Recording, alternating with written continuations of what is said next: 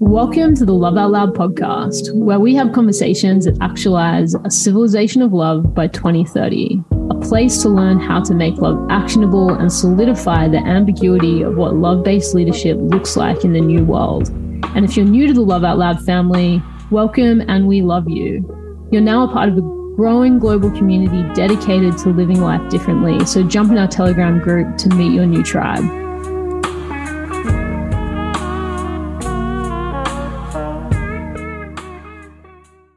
What I will do just to, whilst we're waiting for Kathy, um, to introduce the amazing Matt and Kathy to the Love Out Loud podcast. We are so excited to de-woo and demystify everything that healers, coaches, trainers, um, spiritualists over the millennia have known is very real and actually debunk the uh, the synchronicities and the magic into the real science so that we can more deeply understand the complexity, the intelligence of the human system. And I couldn't think of two better people than you both. Uh, I'm just going to take a second to, to read out your bios to our listeners so that they can really connect to uh, how incredible you both are. So we have uh, Matt Bush here, who's the owner of Next Level Neuro, a neuroscience based health and performance coaching company that works with health and fitness professionals to teach how to train the nervous system to create its highest levels of performance.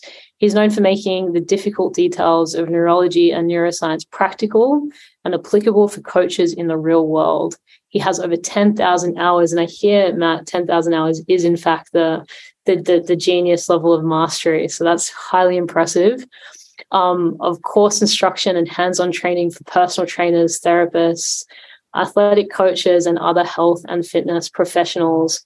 Wow, Matt, what a bio. Thank you so much for joining us. And uh, Kathy, your business partner, also a remarkable human being, 25 years of experience in biology, medical research, and neurological study.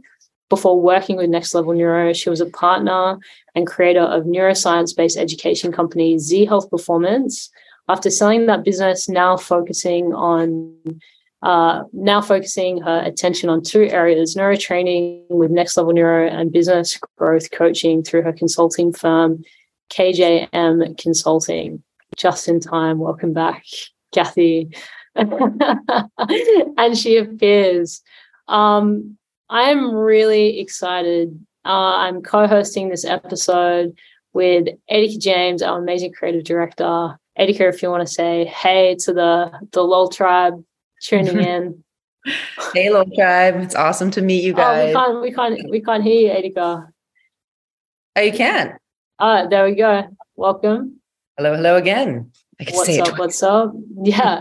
so this is a four-way podcast, which is pretty cool. And um the intent is to de-woo, which is uh, Edika's uh, sort of uh, word, which I really love, and break this down into the science. So, really, where to begin, Kathy and Matt?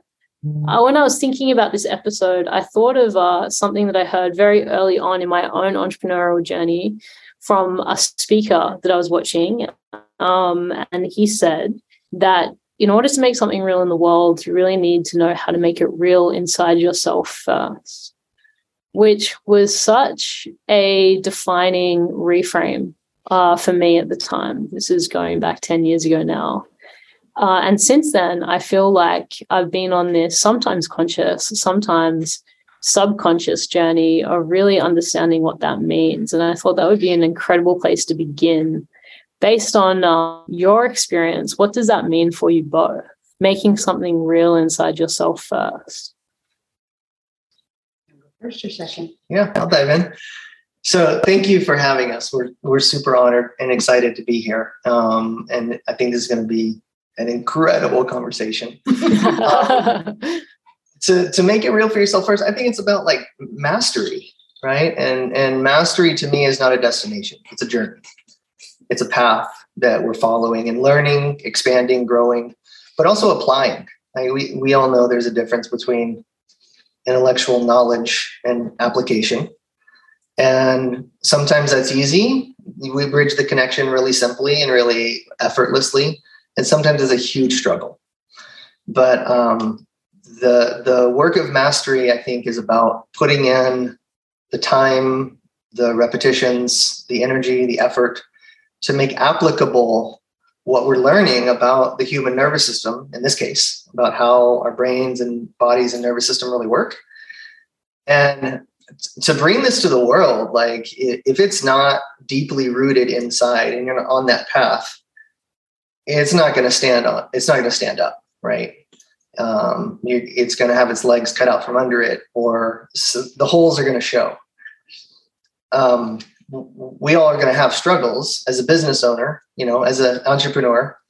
There's going to be chinks in the armor. There's going to be moments of vulnerability.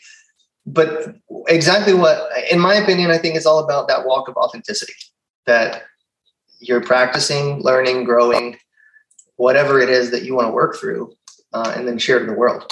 So for us, that's been neuroscience for the last, you know, 30 years combined between the two of us, where it's it's learning, reading the research and the science, and taking what the Western world is learning about the nervous system, combining it with experience and wisdom, and then our own personal journey, and going, how does this actually fit physiologically, neurologically, emotionally, and how can we kind of blend those things to make it real rather than just some ethereal concept.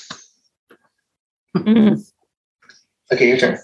Um, that begs a million other questions. Let's, Kathy, let's go. yeah, authenticity. we think so similarly, but so different. Um, to make something real for others, I have to make it real for myself. But that means I believe in humans are actually selfish by nature as a means of survival and not not on purpose in a bad way but as a means of survival. We think of ourselves far more often than we think of others. Um, and otherwise how would we survive?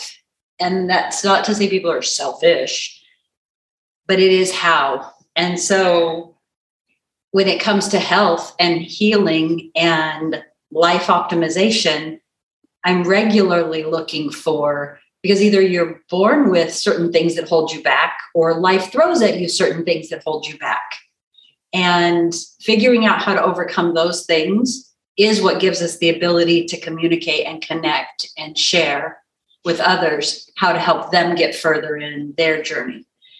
And so, I mean, I was born into the world with several, you know, actual biomechanical issues. And and so knowing internally that I was more than I was able to demonstrate drove me because I should be able to catch that. I should be able to jump that far. I should be able to run that speed. Why can't I? and having doctors go well that eye doesn't work and you know you have this vestibular issue and yes you have really bad scoliosis and your gut's just kind of a mess and and kind of being told you need to live with that it sets you on a journey mm. to go no i don't why should i have to but finding those truths for self is then what allows you those connection points to reach other people and mm. to not want them to struggle in the same journey because you kind of go, Oh, I've been there. This might work for you too. Try it. Right. To want to give that away, mm. you know, I guess that's what it is to me real for self, then real mm. to hmm. others. I feel that that's thank you for sharing that, Kathy, a bit about your sort of personal journey and experience. And you know, I I relate to it so much in my own way as I shared in our first conversation, my journey in that was uh, uh, years of battling an eating disorder and then finding myself in a health system that every touch point, every interaction that I had with that system, I, I felt, you know, in my limited understanding of this stuff as a teenager, but this really deep kind of inner knowing that in the context of that health system, I was only ever being met with the projection of illness every time I had this interaction, they were speaking to the part of me that was, you know, quote unquote damaged, this part of me that was was sick. They weren't speaking to the part of me that was well, you know, they weren't holding that on me and I was finding it so difficult to become someone new, even though that was meant to be the space that I was recovering.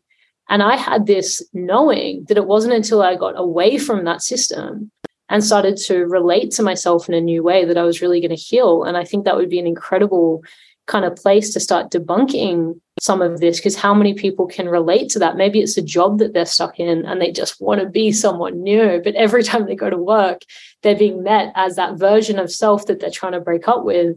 How do we understand the components of that the mechanics of that the the science of that to better and more masterfully separate from an identity that maybe we don't want to have anymore break up with it and become someone new it reminds me of uh, there's a book, one of my favorite books in this regard is called Changing for Good. Uh, Norcross, DiClemente, and Prochaska are the authors. And I like the book so much because they actually worked with already successful self changers when they did the mm-hmm. research. So they no longer were studying the ailments that people wanted to overcome, they were studying the things that people had already overcome. So they studied the success to decide what does it take to become successful, which is a completely different frame of mind or frame of reference than you're sick. You know, as long as you're sick, we need to help you get over being sick. So while we're talking about you being sick, here's how. Or studying what's holding people back. Mm-hmm. Earlier research had always studied why are people failing to make change? Why can't people step into these new identities? And you can, if you survey a thousand people, you're going to find a thousand reasons why they can't make it happen. but what these authors did is they studied those who were successful and when, you know, what's the common thread? How did they make the change? Mm. So very, and, yeah, very cool book. And what was the like? Give, give us the give, give so, us, what, what, did they find? yeah, so interesting. Uh, they studied thirty thousand people for this book for the research behind it, uh, they came up with multiple thousands of different strategies. And so, after crunching the data and interviewing, they came up with what they called the trans theoretical model of change, which is represented by five steps of progression toward intentional behavior change or identity change. So they mo- they go. Everybody had these common threads. They went through these stages, and you progress from one stage to the next, and then sometimes you fall down the stairs, and recycle or repeat the process. Mm-hmm. Um, but I think uh, that being said, even with a quick overview, the most interesting part is that most people go through six to 12 cycles before they successfully make it to the top of the stairway. Which is really cool to know because it completely, when you're conversing with someone about what they want to change and they're like oh i'll never be any good I, i've tried over and over and over again you get to go how many times have you tried oh great yeah. you're halfway there like yeah. this next rep could do it it's a mm-hmm. completely different perspective of aiming towards success yeah. knowing that the brain is capable rather than i'm a mm-hmm. failure i'll always be a failure because i failed this many times already oh you're this mm. close to success now because you already know mm. all those things that don't work let's not do them again yeah, right? completely different. When you say mm-hmm. cycles change, does that refer to um, making making an effort and having it yeah. not go well, but learning something that leads to the next effort? Exactly. It's like the idea of fail, fail fast, right? Fail early. These are six to 12 dedicated, intentional attempts at changing, and they fail six to 12 times. And that's for really for each intentional behavior change mm-hmm. not for a full identity shift. It's like, I want to change my diet and nutrition, or I want to change my exercise, or I want to change how I communicate with my significant other. Mm-hmm. They're going to fall back down the stairs and restart the process six to 12 times before it really sticks. Mm-hmm. So when we talk with a client and they're like, oh, I've done this, you know, how many times, like Kathy's saying, oh, I've got like six times, seven times, I've already tried. Go, great, you've learned seven things that don't work. Mm-hmm. you're, you're that much closer to number eight, and it's going to stick this time. But now, mm-hmm. okay, you didn't ask about this, but then here's the next piece of that. The more often we we try something and fail, and then we successfully change, neuroplasticity, our brain's ability to change, and our physical body's ability to change upregulates. So each successful thing we change creates an ability to actually change again. So if I want to change one thing and it looks like this, it's blue, it happens six days a week, you know, whatever. If I want to change that to be red eight times a week, and there's this other thing that's similar, it's yellow and it's five. If there are like characteristics between things that we decide to change, you know, my communication strategy maybe between a spouse and a kid, whatever, if they're similar, then change can happen faster when applied again because I mm-hmm. now know that I can. And that mm-hmm. applies to releasing trauma. That applies to getting out of pain. That applies to learned behaviors. It applies to releasing behaviors. So mm-hmm. it applies across the board that neuroplasticity becomes what's called metaplasticity, which is the change of being able to change. So this is uh this is so amazing to hear like your both of your take on this because one of the things that love out loud um, is really sort of foundational to our process our methodology is this uh, process of tra- transformation. And um, one of the things that my work continued to show me was how um, really our our uh, relationship with change through our adult years how our formative experiences of change um, our experiences as a child, our coming of age, you know, these really foundational transitional points in our life have impacted our relationship to change. And unless we bring awareness and consciousness, and I guess in in in this case of six to twelve times of intentionality to that process of change and metamorphosis, we're going to fall back into these same coping cycles of how we dealt with change in the past or what was modeled to us and in our experiences what we what we bring people into is this new relationship with that metamorphosis that process of metamorphosis which we define in three stages. And i'd be so curious to hear your perspectives on this the separation from comfort zone. So breaking up you know with what was familiar then this process of inquiry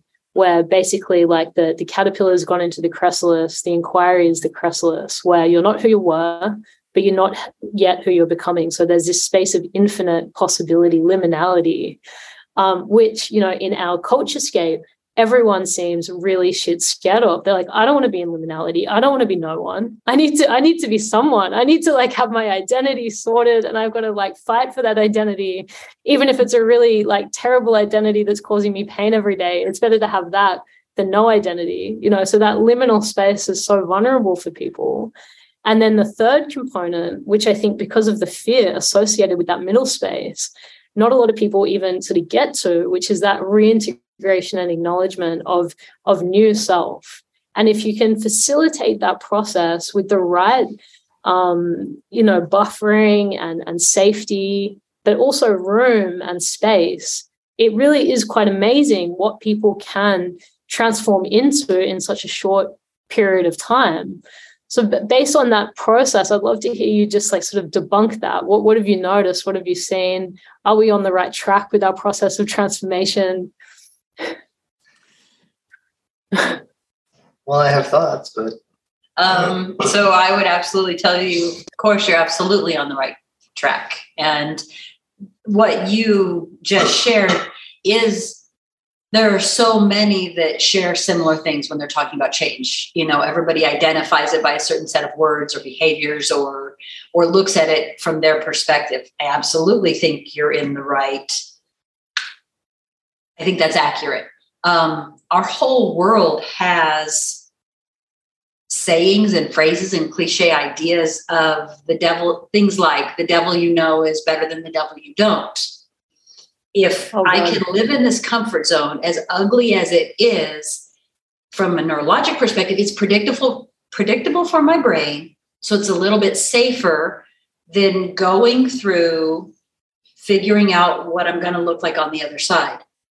And this applies to every situation in life from situations of abuse mm-hmm. all the way from a situation of like professional athletics, people at the highest stages of their game from an abusive situation, the devil I know is predictable, not safe, but at least yeah. I know what familiar. Yes. Yeah. To go through what I'd have to go through to get out of here and what chance I have on the other side, I can't see and I can't predict. Mm. So that's the pain of yeah. am I willing to step into that space? But you'll see professional athletes that have compensated body positions, but because they've reached the top of their game in those compensated bodies that are now breaking down, mm. I can't slow down to go back and relearn how to pitch at this speed or perform some kind of physical you know game at this speed i can't slow down and learn again mm.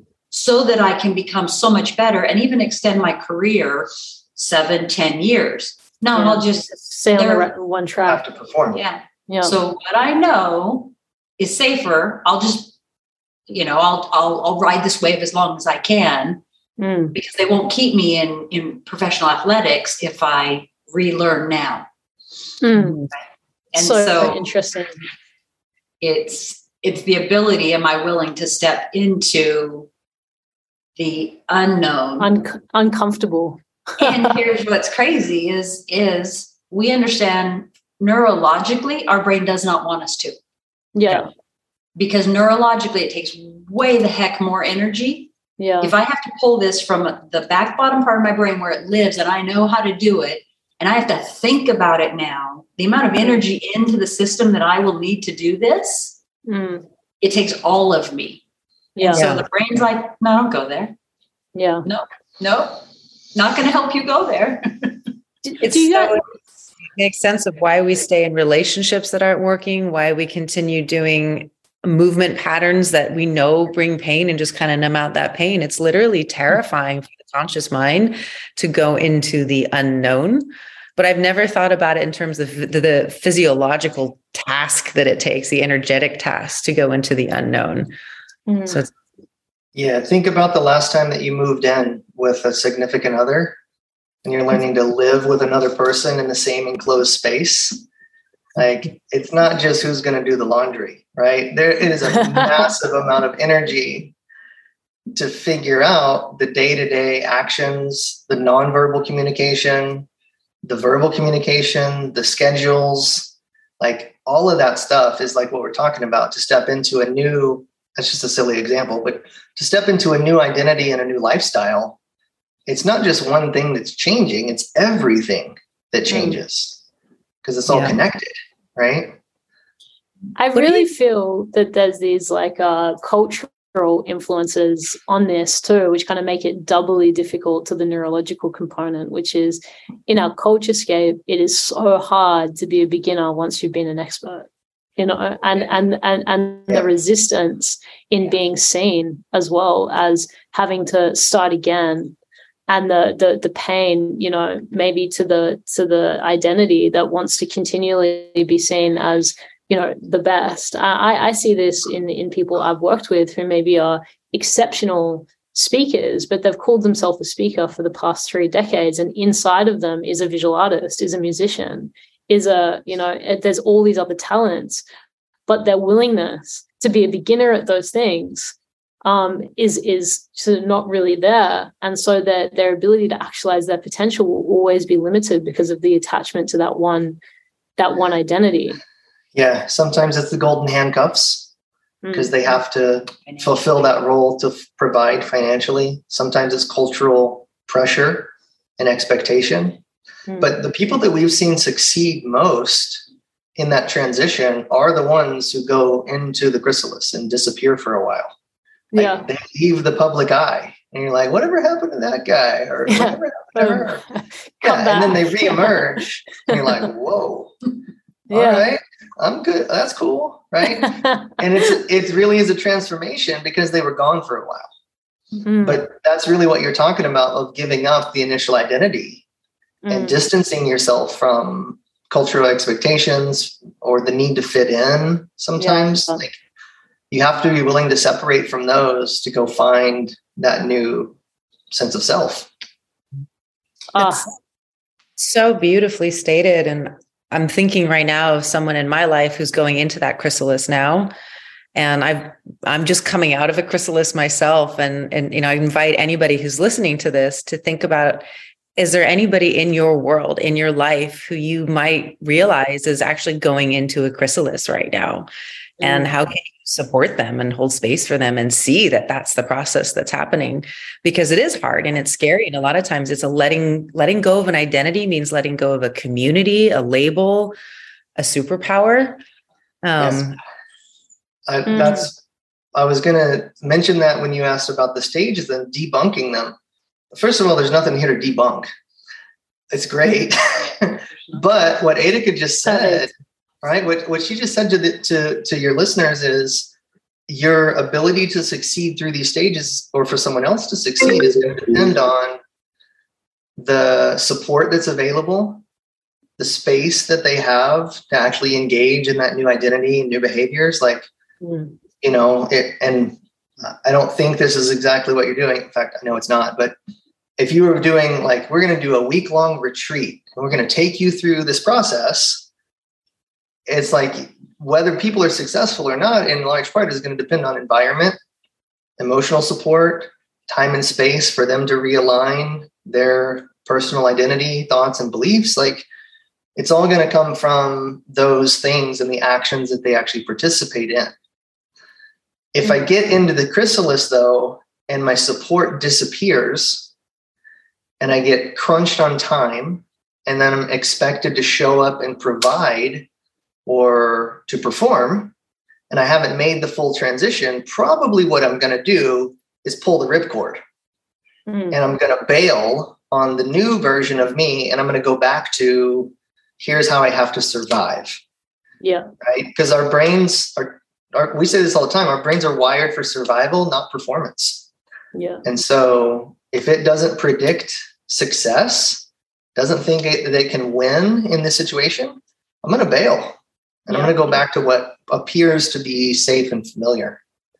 Totally. It's so, you know, we can all practice more mindfulness in this. I, I notice it when someone's trying to make this really substantial change. How common is it to hear things like, oh, you don't drink anymore? We miss the old you, bro. Like, sis, what like what what happened to what happened to the old you that used to be fun and cool and you know people are attached to that old version of self so when we step into this new and we don't receive that acknowledgement you know from from the people around us.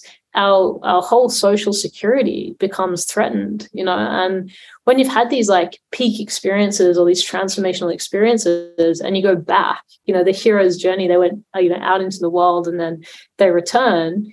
Um, when that return's happening if there's not this adequate kind of acknowledgement which tribally would always occur. You know, a tribe, when there was a, an initiation, the whole tribe would acknowledge at the end of that initiation the, the tribe member for the transformation that occurred so they could kind of embody that.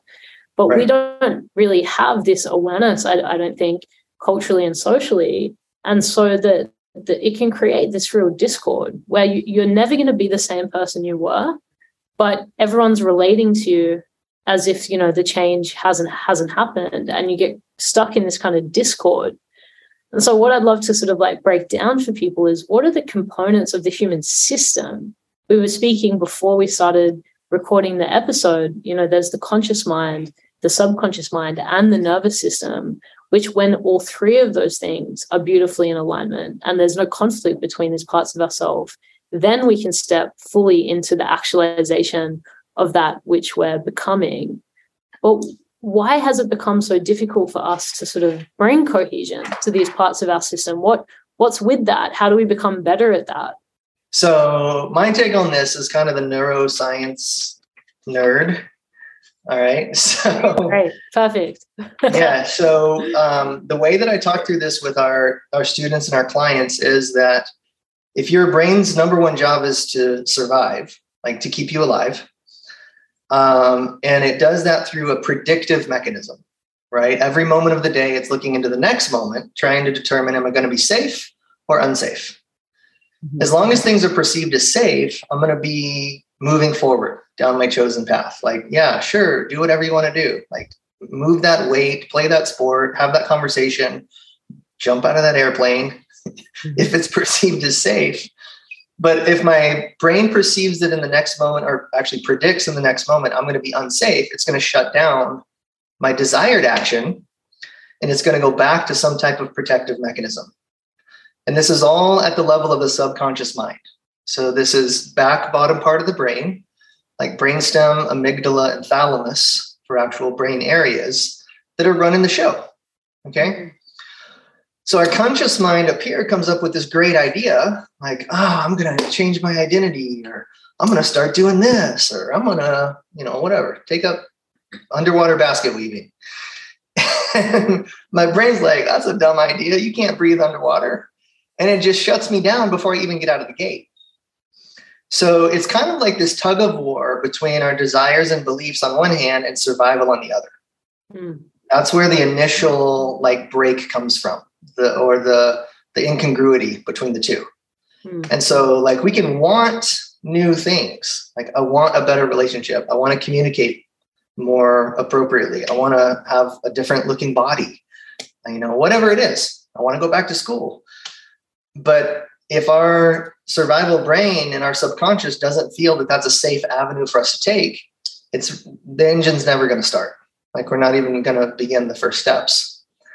Yeah. And so kind of what happens is it's when we actually get our intended behavior change in alignment with a way that actually feels safe and and I'll even say it feels possible mm. that that's when we can engage in kind of like this more effortless way mm. where our brain goes okay yeah let's proceed right because now we're back in the safe side of things rather than the unsafe got to protect myself so we often talk about rather than starting with a huge identity shift what are the baby steps that lead there right? How do we begin the process and engage like kathy talked about that ability for us to engage in change behavior the ability to examine our own beliefs and our thoughts and our emotions.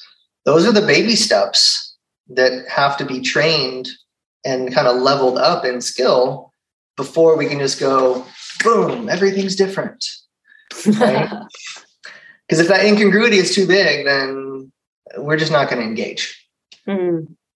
There is a way though, Matt, right, to um to ease like as you become more masterful, ease the nervous system into these really like incredible possibilities in a very short period of time. And I think it's important for people to sort of be inspired by that possibility that we do have this unlimited capacity yeah. of imagination. Yeah, yeah, yeah. So the, the situation I'm describing a moment ago is all pre-training. Like yeah. before we open up the curtain. Preliminary work, yeah. yeah, really. Like that's how if if we're left to our own devices and we don't know or haven't been trained or learned these things, then yeah, that's how we're going to do it, right? Mm. And that's the people who unfortunately fall back to safety and cultural expectation that we were talking about a few minutes ago. So mm. yeah, it's absolutely possible to change the landscape and or change the the internal dialogue and how that happens um, I want you to go first and tell me about that because I have my own theory, but I want to see how we kind of mesh all this. Yeah, I am taking the interviewer I, hat and I'm asking the questions now. I love, I love that. I mean, I, th- I, I think like you guys are neuroscientists. I I probably like consider myself a mystic or a philosopher. So I, I come at similar like I think perspectives, just kind of conceptualized in a different way and i, I see yeah. like the, the, the pulse of life is always like dying and rebirthing itself every single breath every single moment you know and so within that is exponential possibility like you know yeah, sure. when, when, when i when i move my hand actually my hand has like disintegrated and reappeared a trillion times um, on an atomic level you know as it moves yeah. through space so you know we do have these these abilities so that w- w- our perception you know on a neurological level this uh, concept of safety hasn't matured to a place where it would be safe maybe for me to experience myself as disappearing and reappearing every single second. So the, the actual perceived experience you know isn't isn't there yet. But i have a total sort of inner belief that all of that exponential potential is is possible as a human being. And I think for me, it's it's all about finding synergy and flow uh, moment to moment to the best of my ability to regulate my nervous system and have it be so still that that possibility starts to open up and and the periphery of my vision and my potential in all moments starts to become available to me that's kind of how i see it that like if i have uh, if I inhale and I keep inhaling and I never exhale, it's going to cause this like dis-ease. It's going to block me. If I exhale and exhale and exhale and I never inhale, same thing. But if I really become conscious of the fact that every time I breathe in, there's new life. Every time I breathe out, you know, I can let go. And that's that's an infinite um, invitation. If I can really become present to that. And it reminds me, Kathy, of something we spoke about in our last conversation, sort of moving this flow state to an even more exponential state of total surrender to, you know, in my language, it would be divinity, but maybe it's just total surrender to, to life itself so that we are no longer inside the confines of the limited self at all. You know, can we get to a place as humanity where we really are consciously living that experience every single moment? Yeah, I love that. I think that what you just described in metaphorical language is a muscle that we can train. The awareness of that. Well, there's the learning that kind of underpins it a little bit. Like you're talking about, you know, quantum physics of moving the hand through space and appearing and reappearing. Like we're more empty space than we are subatomic particles, right? Possibility. Yeah. right. Yeah. So yeah. like if if my client Joe doesn't understand what the hell we're talking about, he's like, you guys are woo-woo. Weird. right? So there's a little bit of underpinning of knowledge that's required but then to be able to go into that space to experience our breath or to experience our body and actually almost sit in observation of our own nervous system that's a muscle that we can train and and that's the metaphor right mm-hmm. um, and so for us like if we spin it a little bit into more neuro language we're going to talk about upregulating and downregulating the sympathetic nervous system and tapping into things like your vagus nerve and your brainstem in order to kind of match the intention of where we're going with our beliefs and our identity. Mm. Right. So I'm on the same page, 100%. Yeah. Um, and I like how we have similar language that kind of leads into the same place. Mm. If you were to give things like the brainstem and the vagus nerves um, Disney like job titles, what is the doing? What is it? okay. Guiding oh, a five year old into this world to master this understanding from the start. And these yeah. are little stories. Who's the C, Who's the CEO? Who's what's what's really what's really yeah? Good question. Right, good question. So actually, let me start with a couple of different brain areas other than those to kind of build you the big picture. Okay. So a minute ago, we were talking about survival the amygdala is our kind of survival radar. It's looking for threats. So, you know, it, it's always on the watch, it's always alert. Even when we're in a fairly calm state, it's still paying attention to the external environment and internal environment to see if there's any danger. Because if there is, even if I'm in the most serene meditation ever, if there's a physical danger in the environment, I'm going to respond almost instinctively, right? So the amygdala plays that role of the threat detection center. Watchtower. Yep, the watchtower, right? Um, and it's located in the midbrain, kind of just at the top of the brainstem. So it's still fairly deep back here. It is not. It's not cognitive. It's not rational. So it's not part of our cortical brain area.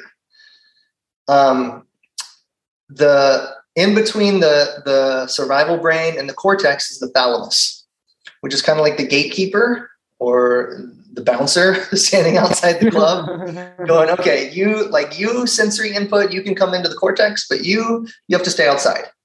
And it's deciding of all the stuff that goes on in our environments what are we actually going to become consciously aware of? Um, and actually this is something that we've talked about with Adhika before in some earlier conversations. Um, and i love these numbers. In any one second, there's approximately 400 billion pieces of information flying around wow. us. That like sensory incredible. information.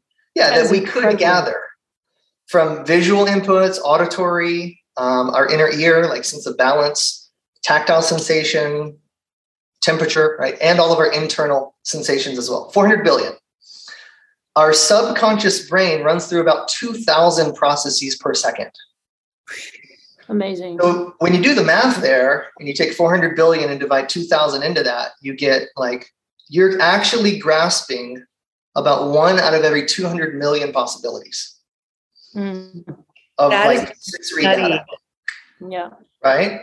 So it's like you have to ask the just question. just just just in case just in case you were you were wondering you know uh, how how to really sort of get into the understanding that you are a walking talking miracle just let that let that really sink yes, in lit- literally. Okay. Yeah. There's that much sensory input that we're not even picking up that's around Yeah. us. We're not even grabbing it, right? So imagine if you can increase your sensory awareness to a, a higher level or a, a higher state of energy, right? Like, what are you going to pick up that you were missing before?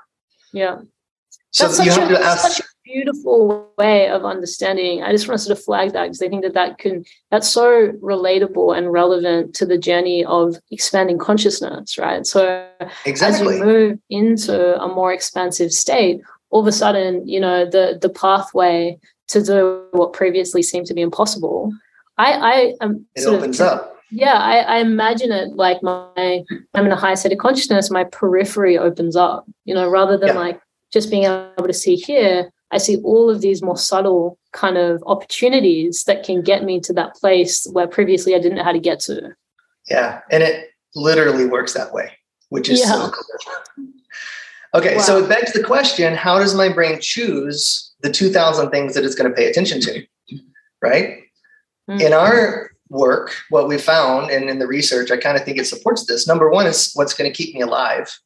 My survival is of utmost importance. And number two is that it's set by my expectations. Mm. So we say, my expectations create my reality, or your expectations create your reality, right? And super silly example, but if you get invited to a party on Friday night and you really don't like parties, you're like, oh, this is going to suck. Like, there's going to be people I have to talk to. There's going to be dancing, gonna food I don't really like. And then you show up at the party, and what's going to happen? All that. You're going to live right into that expectation, right? But here's the thing on Monday, when someone asks you, hey, how was the party?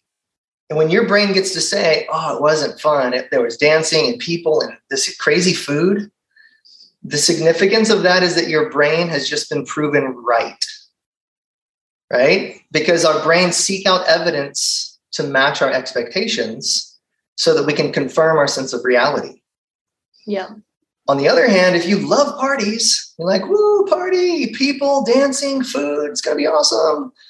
You're going to live into that on Friday and take those actions. On Monday, someone asks you how the party goes. You're like, oh, it was amazing. It was great. And your brain is right. So either way, our brain wins and it reinforces our reality. let's go just back to- You said expectation, and what was the other one? Mm.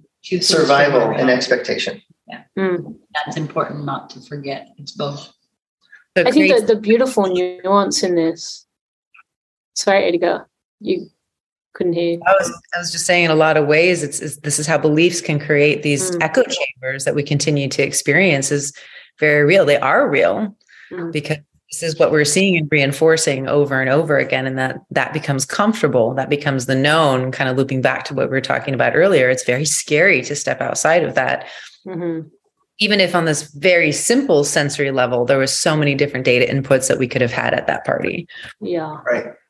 One thing that I love about the nuance of how you're explaining this, Matt, is it really empowers people to hopefully, you know, more intimately understand that it's not happening to you. You know, like life isn't happening to you. You are happening to life. And and by having the expectation of the party being amazing, you inadvertently then create it. You've made it real inside yourself. And so then the the safety, to use your former explanation of being able to show up and behave in a way that will create that experience. It's not that that experience, you know, what was destined to be great. It's more that you expected it to be great. And therefore, the way you behaved, your energy, the way you showed up created that great experience. If everyone Yes. could just grasp that one understanding to empower themselves to really understand how they're creating their reality, what, what a powerful you know shifts that could happen thereafter when, when people really start to understand that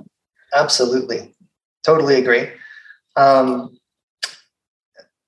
the the significant part as well the next significant piece comes next because out of 2000 out of 2000 subconscious processes per second when we go up to your cognitive brain your cognitive brain is capable of about 40 like conscious awarenesses per second.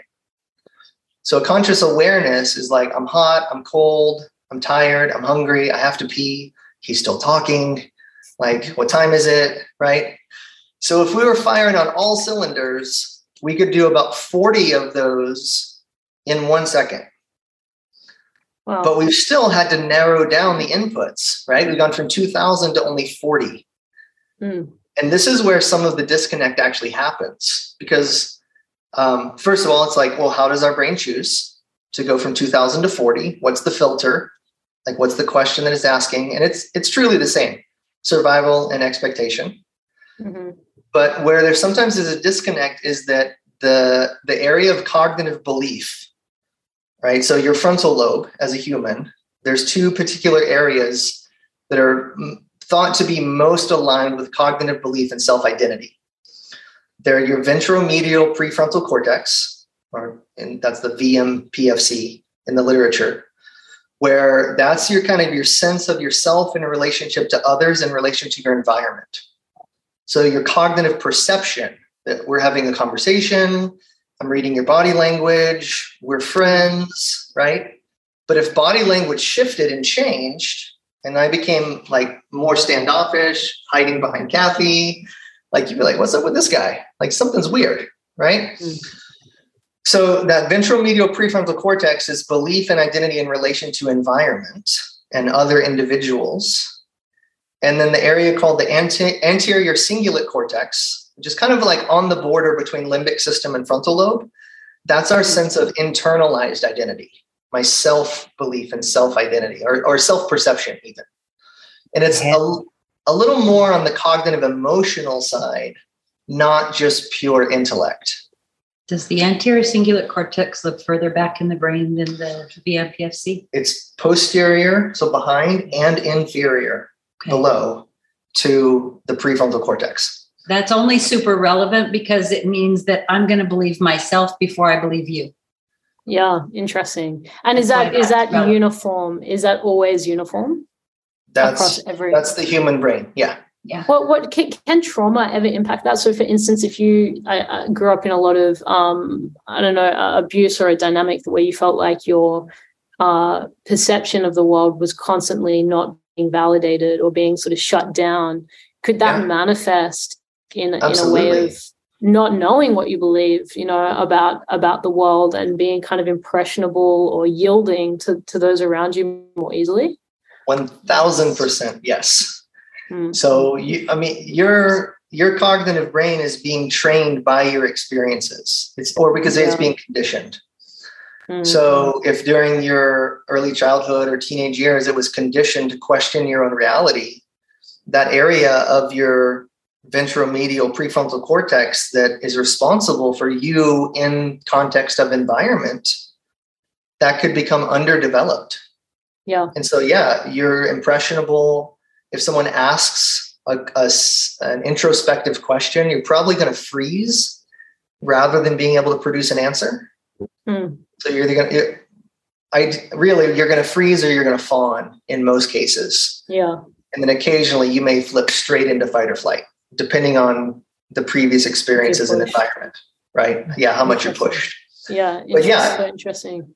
So if the environment changes the development of the brain area, and the brain area contributes to our sense of self and our self perception, you become an adult, hmm. and you're faced with what does it mean to create change. And you may be, initially, you may very, be very unequipped to hmm. engage in meaningful behavior change. Mm. And it, it, you, you're wanting something different, but your brain doesn't know how to make it happen. Mm. Yeah. So a, a thousand percent, yes, it has a huge effect. And you have to keep in mind that you're talking about a closed system. Yeah. So they're interacting and validating acting. itself. Yeah. And so right. There's that saying the animal you feed grows. The parts of your brain that receive the feeding and the information will grow, and the others will shrink.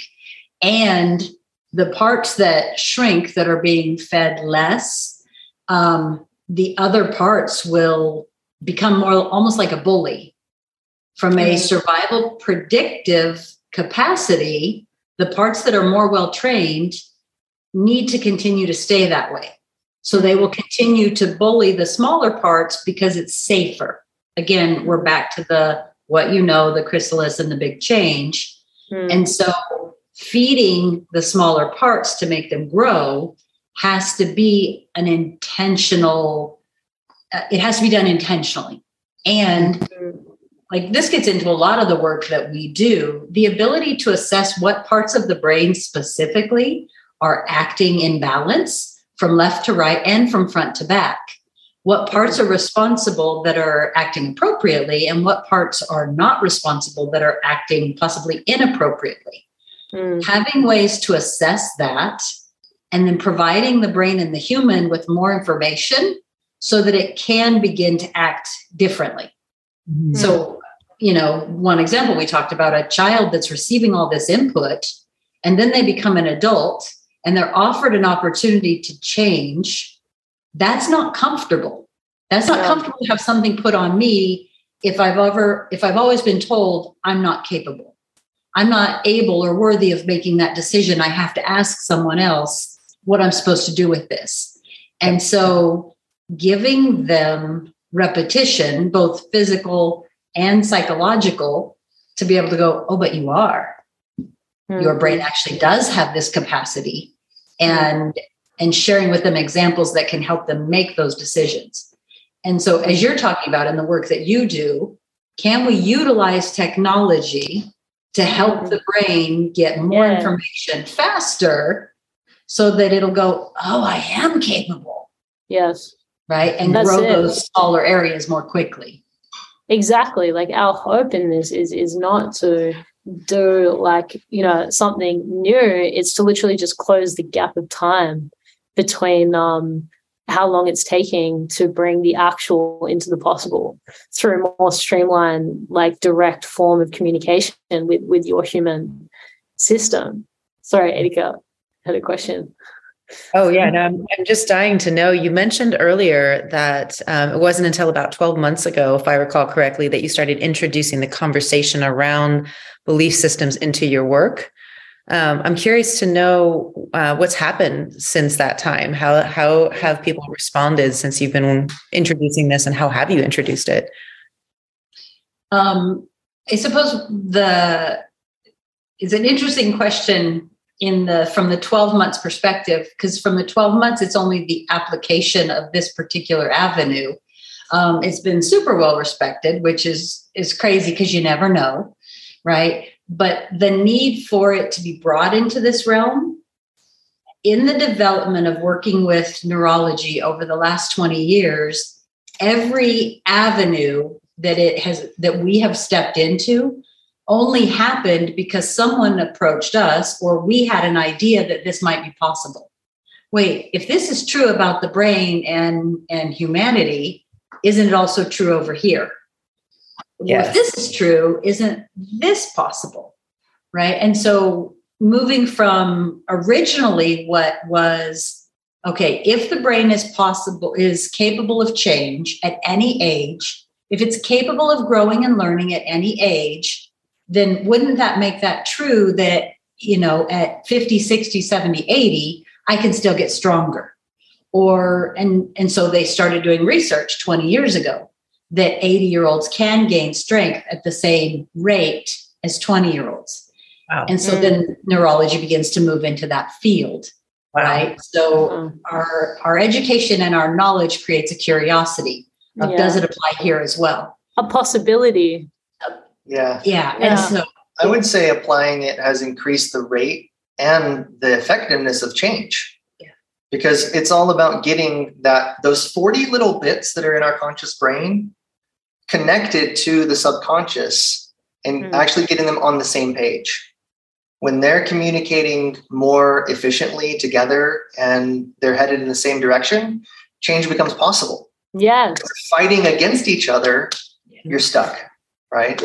Like, can everyone just take a second, all of you listeners, to really deeply understand that whatever you can possibly imagine can become real through adjusting your nervous system to a position of safety and aligning your subconscious mind's beliefs to that version of reality. Every, like the only thing you are limited by when you become masterful at doing those two things, the only thing you'll ever be limited by is your imagination. Is that just not the most amazing thing to understand? Now, we only have like a few minutes, and there's a couple of questions that I'm just burning to ask inside this episode. Okay. I would love you guys to break down the science behind synchronicities and also the science behind prayer. What why is it that prayer really does come true on a uh, from your frame? And why is it that as we learn to let go or sort of believe in the impossible, we do start to experience these more kind of magical synchronistic moments in, in our life? I would I would propose that prayer is one of the oldest ways to synchronize our subconscious and our conscious minds. Mm-hmm. Right. And and and I I believe in God. I believe in divinity. And I'm not even kind of going into spiritual conversation. I think there's a spiritual side, 100%. But I think from the human neuropsychological perspective, when we're praying for something, eh, we're essentially doing imagination, manifestation, and we're going to live into the actions that will make it possible. Yeah. So on on the human side, prayer is one of the oldest ways to align conscious and subconscious, like we're talking about. Mm. You know, one thing, Matt, I, I don't want to get too deep as we're trying to wrap the podcast up, but one thing that I've deeply contemplated. You asked a light question. I know, I know. This is just like the cliffhanger for part two, which is obviously inevitable inside this conversation. But this we're hoping this, to have, by the way. I mean, in my journey, and I think, you know, many Love Out Loud listeners probably have their own sort of version of this. I've been on this deep, deep, deep sort of quest for the truth, you know, with the capital T.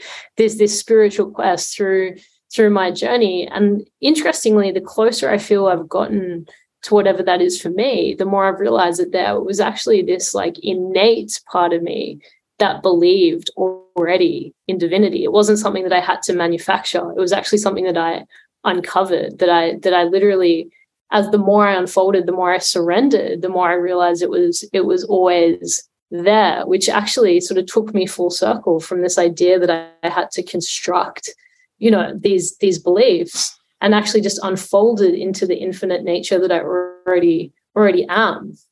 Just like to hear your comments on that.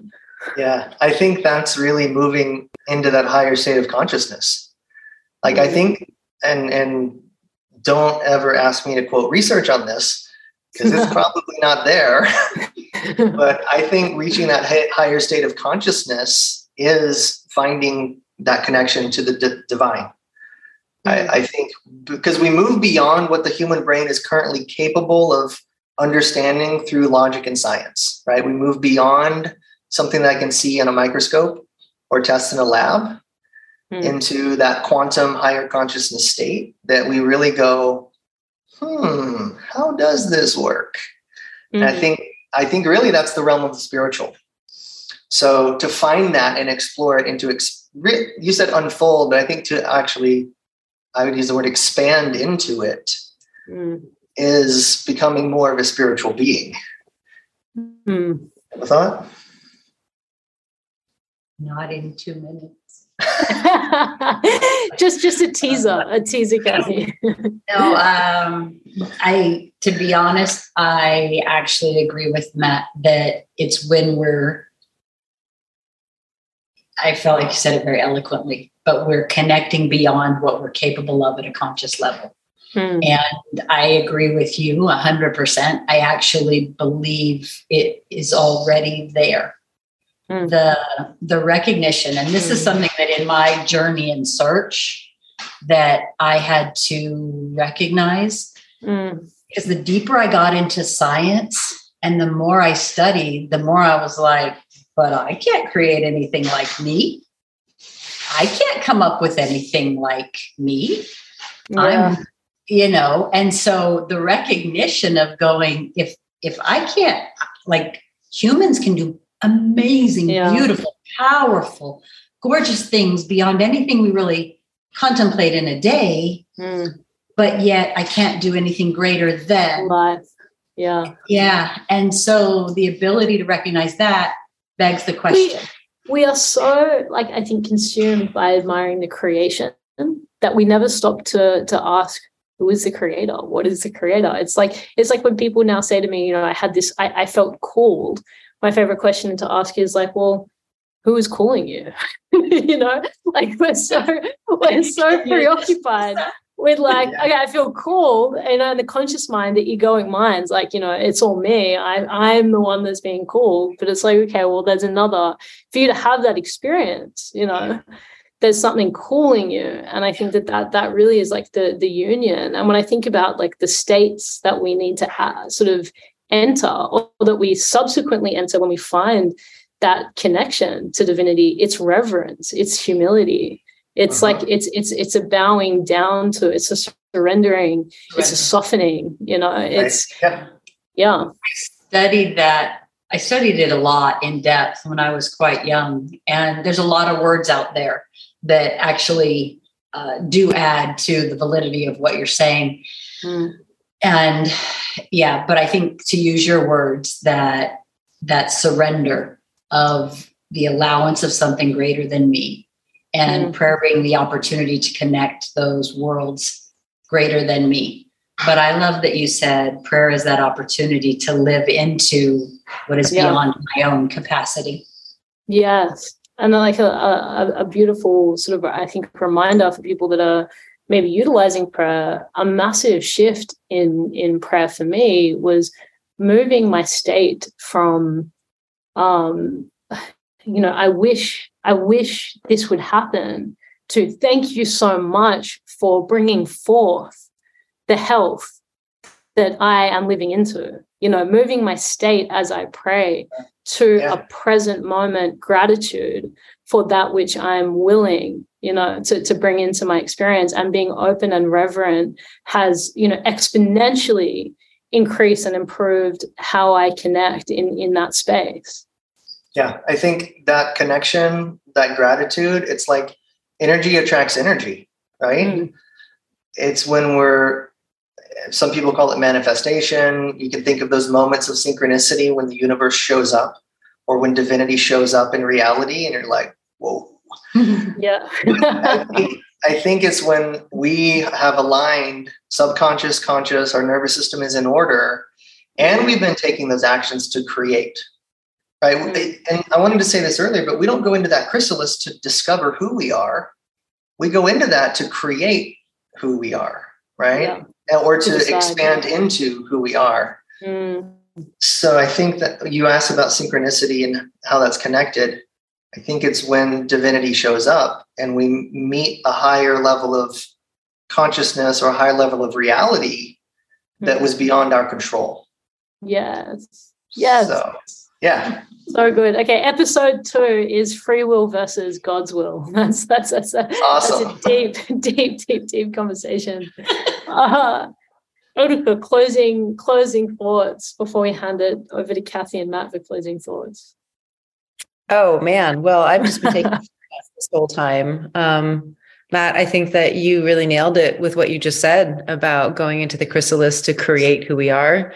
Um, that's actually happening every single moment. Every breath we take is a new chrysalis. Every second we are we have the capacity to create what we choose to see to not make it subconscious and to start to wake up and navigate what might be out there that we have been on autopilot looking at and echoing and and actually creating a new reality and it literally does create a new reality and um, the beautiful thing about humanity is that from whatever source it comes from we have infinite capacity to imagine. And and what I've seen in humans is that we tend to veer towards imagining beauty and imagining peace. And it's only when we're in fear that we imagine anything but out of survival. So when we can help shift people into a state of safety, I'm so excited to see what starts to emerge in this world. You know, what everyday things like cars and buildings start to look like and and and be experienced as when they don't have to look any one certain way. And what really comes out of people's imagination um, from that pure chrysalis of every waking moment being an opportunity for creating something mm. new. Mm. So beautiful. Not Kathy, closing thoughts. Just a second. Um, I think jumping back to where we were a minute ago, when you begin to consider that the infinite is possible or that the impossible is possible, um, my takeaway thought is always ask, make it real, make it personal. And so anyone that's hearing this needs to give themselves permission, or I would suggest you give yourself permission to say, what do I want on mm. the hmm. small and on the big that I don't currently possess, that I'm not, that I don't currently believe I'm capable of, or that I don't currently, and it doesn't matter if it's a small thing like getting rid of a pain or a big thing, you know, it doesn't matter what it is, begin to think on it. Because where hmm. we're going from here is the possibility of having someone enter your world that will actually go, oh, here's a way to learn that, or here's a way to do hmm. that, or here's a first drill to take that first step mm. to enter the chrysalis to make the change. Mm. So I would tell you to think for yourself what it is you want to achieve that you're not there yet. Mm. Be open. Um, one, Adika? One little simple um, thing that you can play with for any listeners out there is literally reprogramming your own mind. You know, like taking what you said, Kathy, there. Um, there's a card. I went through huge transitions in this last year, and there's cards that I've looked at every single day. And it was just to remind myself of the truth of this conversation. And the one of the most powerful ones is yes, I can. Yes, I can. Yeah. And like I see that every single day. And there's so many days where I wake up and I would have forgotten it since the morning before. And I, and I needed that. And it's built a new way of operating for me. And it's incredible what starts to happen. So, you know, think about what is what is that thing that you you don't believe you're capable of that you could be capable of. Write it down every single day. Look at it. Choose mm-hmm. to reprogram your own mind and just watch what happens. Mm-hmm. For sure. Uh, I'm going to throw a wrinkle here and give a piece of practical advice as as you walk forward and think about these things. If you find yourself struggling um, or kind of stuck in a loop, remember that the survival brain, in order to like calm the survival brain or get it into a safe place, it doesn't speak. Uh, it doesn't communicate through spoken language. It's non-rational and non-cognitive. So just like you would calm a child who's crying, right? You would pick them up, hold them, make soothing sounds, like rub their back, move them in space, maybe take them out in in nature and get some in a calm environment. Our nervous systems need those things too. Mm. So if you're having trouble aligning subconscious and conscious, remember that your subconscious brain doesn't speak English, right? Or German or French or any other spoken language. It speaks the language of soothing sensory inputs. Mm. And that's a thing that you can utilize to realign. Mm, that's so powerful. Thank you, Matt. Yeah. Um, my closing comment would be to add to, to Kathy's um, amazing piece of advice about being open. One of the things I've noticed so much with, with with people is they're afraid to sort of claim what they want or even be honest with themselves about what they want. Maybe because yeah. they don't feel worthy of it or they feel scared of failure or whatever.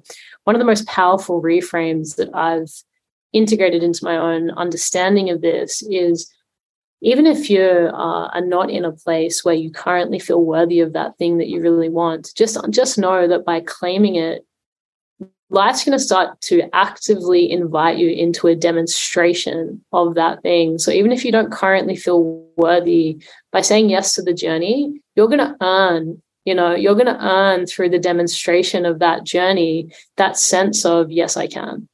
So even if you're not there now, allow yourself to be open to that possibility. And by that person coming into your life and having the courage to, you know, have a conversation with them and and do the thing that you haven't done before, every step that you take, you're actually you're earning that confidence, that integration. Um, and that it's not all, it doesn't all have to be now, you know. Um, both of you, thank you so much. This has been such a compelling conversation. One of, I hope, you know, a 10 part series. Um, we're going to add all of in the show notes, you know, the, the best ways for, for these guys to, to follow you and stay connected, but maybe just to hear it directly from you. What is the sort of number one space or place that these guys can stay connected to your work and, and reach out and say what an amazing episode this was, which I encourage you all to do. Perfect. Thank you so much we can find us on Instagram at Next Level Neuro. We're also Perfect. on Facebook, just facebook.com slash Next Level Neuro. And then that's our website too. So come find us. Amazing. Thank you so much, you guys. Awesome. Thank you. Thank you. Thank you.